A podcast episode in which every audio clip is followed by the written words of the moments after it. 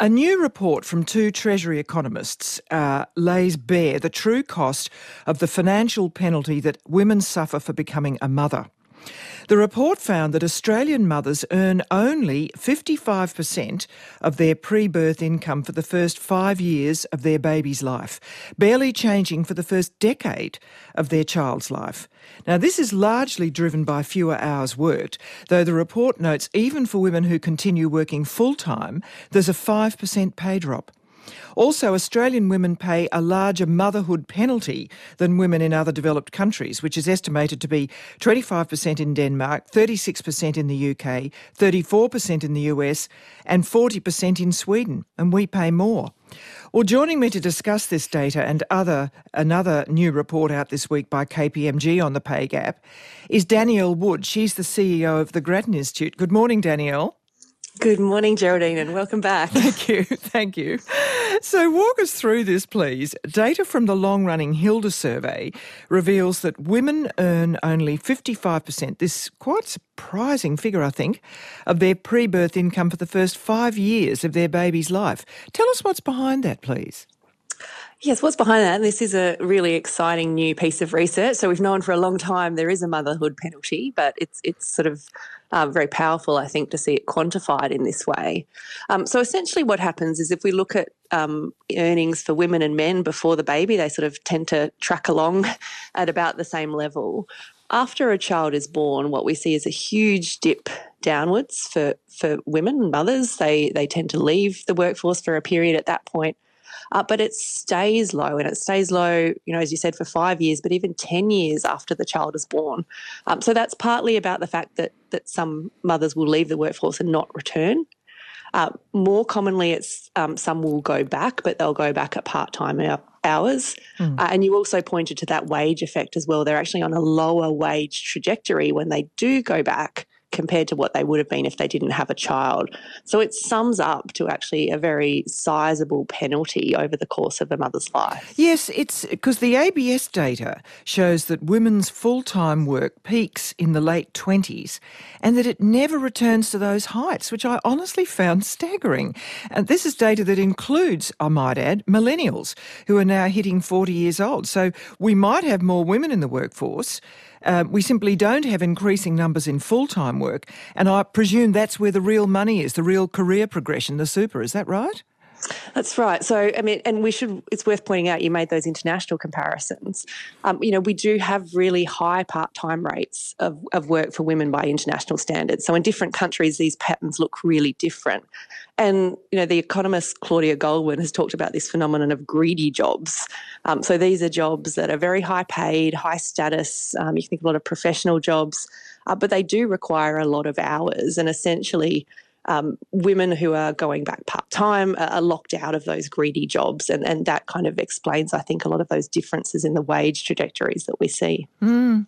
Interestingly, the report also showed that women who stayed in full time employment, so even those who did stay, but obviously you're putting a couple of caveats around that, they still lost about 5% of their income. And all women reported lower levels of satisfaction at work.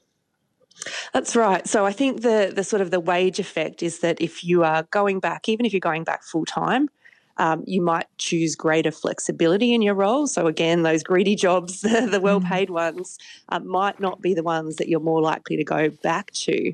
Uh, and you know, I think that satisfaction point is really important because uh, a lot of people will say, "Well, isn't this just preferences within the family?" Um, what they find is you know, men's hours and incomes continue on the same trajectory. They're feeling pretty satisfied with their work life after having children. Uh, women report feeling increasingly unsatisfied. So this this looks like it's not really working for women at the moment. Mm. Uh, the report also showed um, that, that that motherhood penalty was higher here than in similar countries. Now, what are you gleaning from that? If you can just tease that out a little bit more, are there policies? Although there are some surprises, like places like Germany, actually, you know, are, are sort of really quite struggling too. Um, what policies or economic settings, from your judgment, encourage women to work more? Well, we know that these different countries have quite different settings to us in a, a number of cases. Um, so we do not invest at the moment um, a lot in Australia in um, early childhood education and care. Uh, and, and, certainly, work that we've done at the Grattan Institute shows that those very high out of pocket costs that families face when they put their children in care to go back to work can be a really big right. barrier to women's workforce participation, particularly going beyond three days a week. For, for a lot of families, it just becomes unaffordable. And, and the woman will say, look, I'm effectively, you know, working for almost nothing or sometimes for free if I take on any extra hours. Um, so that is a big contributor. Um, the other area of policy that I think gets less attention but is, is really important in this story is, is paid parental leave. Um, so again, we're really um, ungenerous by international standards. Uh, the trend around the world has been, you know, much more generous parental leave, but also a component use it or lose it set aside for dads and partners. Uh, we don't have that here in Australia, and what we see in countries that have adopted that is men getting more involved in the care of children. Uh, in the first year of the child's life, but that tends to set up habits across the child's life. Uh, and that actually means you get more even patterns of workforce participation. Women are freed up to participate more in the workforce because dads or partners are helping out more with care. Uh, and there's also all sorts of other benefits for, for relationship satisfaction, child development. So I think, you know, those are the two areas where we, you know, our policies tend to lag behind. And I think that is then reflected in this headline data. Presumably the Scandinavian countries are leading the way there, are they?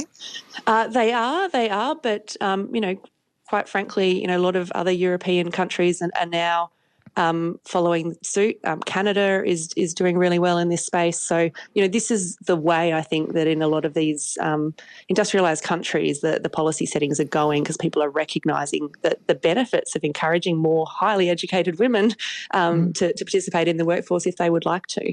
There is some hope that the ALP's childcare policy might encourage more women to work more hours. Do you think it'll make a material difference? There's a bit of debate around that at the moment, or is it just tinking, tinkering around the edges? Uh, look, certainly our um, analysis suggests that it will have a, a, workplace dividend. It will encourage women um, to work more, and, and, and we find um, sort of a $2 increase in, in GDP for every $1 that's invested in childcare because of that workplace participation effect.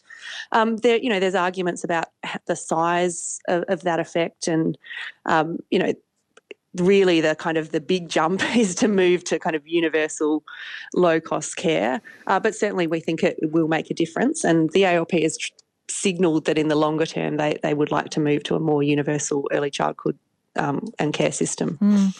Look, another new report out this week, a joint report by KPMG, the Diversity Council of Australia, and the Workplace Gender Equality Agency. It found the national gender pay gap uh, remains stubbornly unchanged. And I noticed the KPMG chair, Alison Kitchen, said the headline surprise to me was that we are not going forwards, and this is despite some very serious work.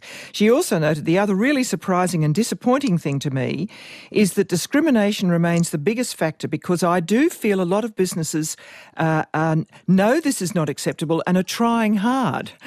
So it was a little bit of a cri de coeur there. Uh, Daniel, why, why can't we shift this? Look, it's it's difficult to know, and I think it's worth noting. You know, it had been coming down, uh, and then it sort of um, remained unchanged for the past few years. Of course, we've had COVID in there, which is a big hmm. uh, a big shock. So we need to be careful that um, you know we don't get too pessimistic. It may be that that's just been um, a factor of the time, um, but certainly that finding that you pointed to, um, you know, that, that, there's this big unexplained component of the gap that they're attributing to discrimination, I think is is concerning. Uh, I think you know there is a real difference in effort going on uh, across firms in the economy. Uh, we know that where firms, you know, really um, take this on board. They might do things like a, a, pay gap audit, so actually looking at people in comparable roles uh, and, and, checking whether there's a pay difference uh, and fixing it if they are finding systematic gender bias. We know that that can make a difference. What about, um, say, so that, radical tax breaks or incentives? You know, real positive sort of, you know, positive incentive. Might that work? Has it worked elsewhere? Um, so you know, really on the kind of government side, um, you know, that I think the the big things is kind of um, reducing that motherhood penalty and the workforce participation effects mm. through through like more affordable childcare. Um, you can look at the way the tax system interacts with that to to make a difference. Um, I certainly haven't heard of anyone sort of providing um, business level incentives for gender balance. More um, typically, we've relied more on things like transparency, so things like requiring businesses to provide data on um, you know, women at different levels in the firm and, and, and, average pay rates and things to that effect to try and sort of um, gradually nudge them to, to, to yeah. look at trying to create better equality. And look, I haven't warned you about this, but just your judgment on the broader world Australian women will be entering. Um, you know, we've got this very low, wonderfully low um, unemployment rate, and yet some commentators say that means the economy is running too fast and that we've got to pull it back. Uh, what's your instinct as a good economist? Uh, look, I think we should celebrate low unemployment. You know, it does mean that there's hundreds of thousands of people that didn't have a job in the world before mm. COVID that are now in the workplace, and often those are the most um, marginalised and disadvantaged people. They're now getting a shot at work. Um, that is fantastic, um, but you know there there is a point where unemployment is you know below what economists called full mm. employment, um, and then that does create sort of inflationary pressures in the economy. So we we probably are. Um, you know, getting close to that right now. Um, there very there very clearly is broader inflationary pressures, so we do hmm. need to cool it. But I, okay. I certainly wouldn't want that to be at, at expense of um, you know keeping unemployment you know with a three in front because that's a really great achievement. It certainly is. What an awful sort of um, dilemma. Uh, Danielle Wood, thank you very much indeed. Thank you so much, Geraldine. Danielle Wood, CEO of the Grattan Institute, and full disclosure, I, I sit as a board member of the Grattan. Well, up next, tackling transitions. ABCRN helps you understand the world. Find more of our stories on the ABC Listen app.